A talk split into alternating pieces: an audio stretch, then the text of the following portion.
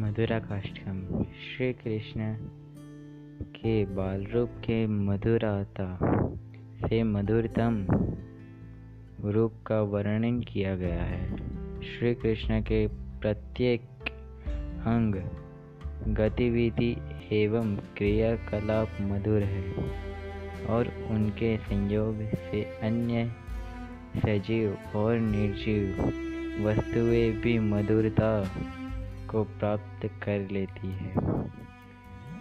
प्रभु के परम प्रिय भक्त महाप्रभु श्री वल्लभाचार्य जी को मधुराष्टकम रचना के लिए शत शत कोटि नमन।